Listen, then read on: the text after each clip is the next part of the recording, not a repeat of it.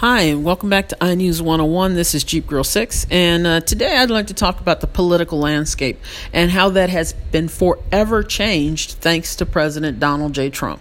Whether you think it's a good thing or a bad thing, it really doesn't matter. It has changed. And this upcoming election in twenty twenty will be extremely interesting on how the press covers it, because I think at some point after President Trump won the election, I think the press had they had an aha moment or a time for which they were able to stand back and see how badly they had messed up. Because I really don't think in two thousand fifteen, when he came down that escalator in Trump Tower, and it's become historical and I think almost legendary, his announcement speech when he stood there, and I'm just paraphrasing, not quoting. He said basically Mexico wasn't sending us their best. They were sending us dr- uh, drug dealers and murderers and rapists, and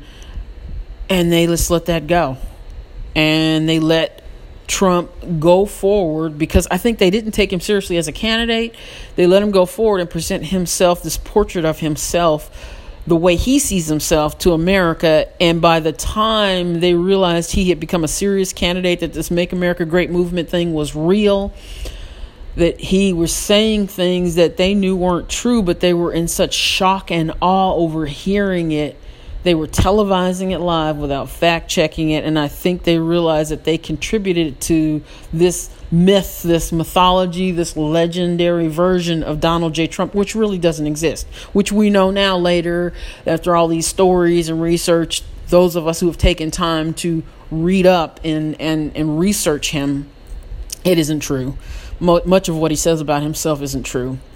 Well, you know, it's too late now.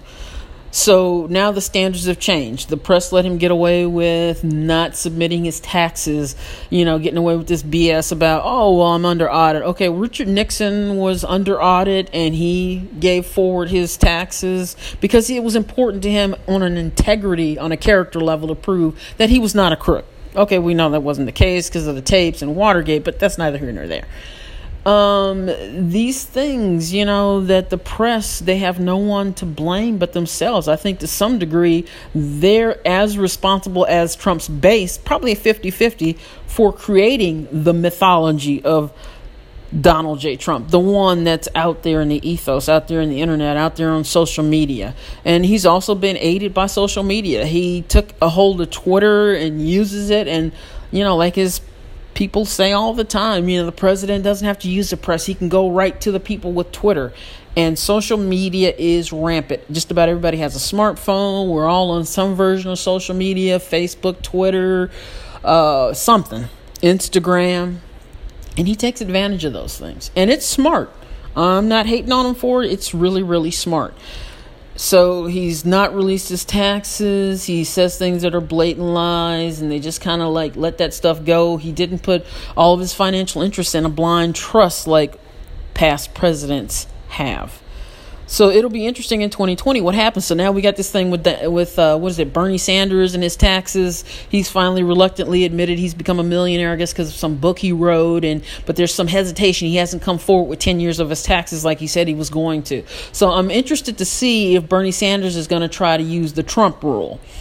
You know, because Trump's not released his taxes. He's been president for three, almost three years now, and Uh, what are you guys doing about that? You keep accepting this thing about him being audited. So, hey, if you don't want to release your taxes and you're running for president, just say you're being audited. It works for Trump, so why shouldn't it work for me? So let's see about this standard, because we know now with President Trump, there is no standard. There is no bottom. He can say whatever he wants, do whatever he wants. He just calls the news fake news. If it's something that he doesn't agree with, that isn't in his best interest, that isn't supportive, that isn't uplifting or exalting him or putting him on a pedestal or saying how great he is, he says it's fake news. Okay, that's fine. Hey, everybody's entitled to opinion, even President Trump, right? Okay, but let's see. Now, I think it, the real test for twenty twenty is going to be the press. So how hard are you going to press everybody else that's running for president, these these presidential candidates and accusations that might come forward, whether or not they've released their taxes, how closely are you going to hold them to the fire, their feet to the fire of decisions they've made on laws and bills they've voted on, on what kind of lawyer they've been, whether they've been a prosecutor or a defense attorney in the past. Because for Trump, his past, for whatever it is, his version, the real version, the press version, the version you believe individually, he's not pressed on that. He just says whatever he wants to say, and then later on, you know, the press tries to fact check it, but most folks don't really care. Because, see, once something's out there, it's out there. It's like that old saying, if you tell a lie long enough, it becomes the truth. And when the election in two thousand sixteen happened between Clinton and Trump, it was too late. He had already presented America, like I said, with this portrait of himself, the way he sees himself, not the realistic version of that. We've gotten that later over the last three years, but see, it's too late. He's already in office. People don't care. He won fair and square. He won. Um, the Mueller report came out. He's been exonerated. No collusion, no conspiracy, obstruction. Uh, we don't really know. Mueller didn't make a decision. I sort of like irrelevant. Um, but he won the Electoral College. Clinton got three million more popular votes, but that's not how we elect presidents in this country. It's based on the Electoral College. So he won. And his base, they're happy because he's doing the business the way they want. They've got the Supreme Court nominees and, and, and installations. They've got two new justices on the Supreme Court, and he's electing hundreds of judges at a federal and state level. They're conservative, and they're going to be making rulings in the way that these Christianic Republican conservatives want. Whether it's a good thing or bad thing, whether you agree or not agree, but it's going to have massive effects on things like gay rights, abortion, uh, voter rights, and um, things like that. So these are things that are being done in their name by their president Trump, and they're happy with that. Now, we had the midterm elections at t- in twenty eighteen, and people went out there and the swing voters went Democratic. So now the Democrats have control of the House of Representatives. Republicans still have the Senate. They still have the White House. So we'll have to see. Trump's saying he's got this great health care plan. He still wants to repeal Obamacare, but he has no replacement. Okay. Are you okay with that? Uh, Make America Great, Trump supporter bases. He's going to not come forward with his health care plan, he says, until after he's won in twenty twenty, because he's assuming that the Republicans are going to get control of the House again. Well, you know, they had control of the House. They have for like three years.